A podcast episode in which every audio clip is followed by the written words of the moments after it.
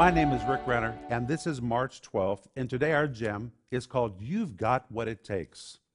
And our scripture is Matthew 5:15 where Jesus likens all of us unto a candle. Now we normally think of a candle as a wax candle, but in the time of the New Testament those didn't exist.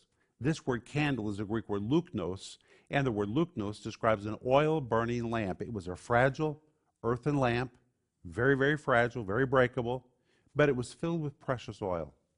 And when that oil was lit, it would give light to everyone that is in the house. An oil burning lamp was very valuable. Every home had them, every palace had them, every place of business had them, because only with these could you have light in darkness. And by using this phrase, you are a candle, Jesus was really saying, You've got what it takes to give light in darkness.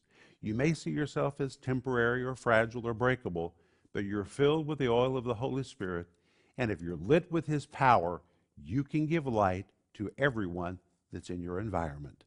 That's what I want you to think about today.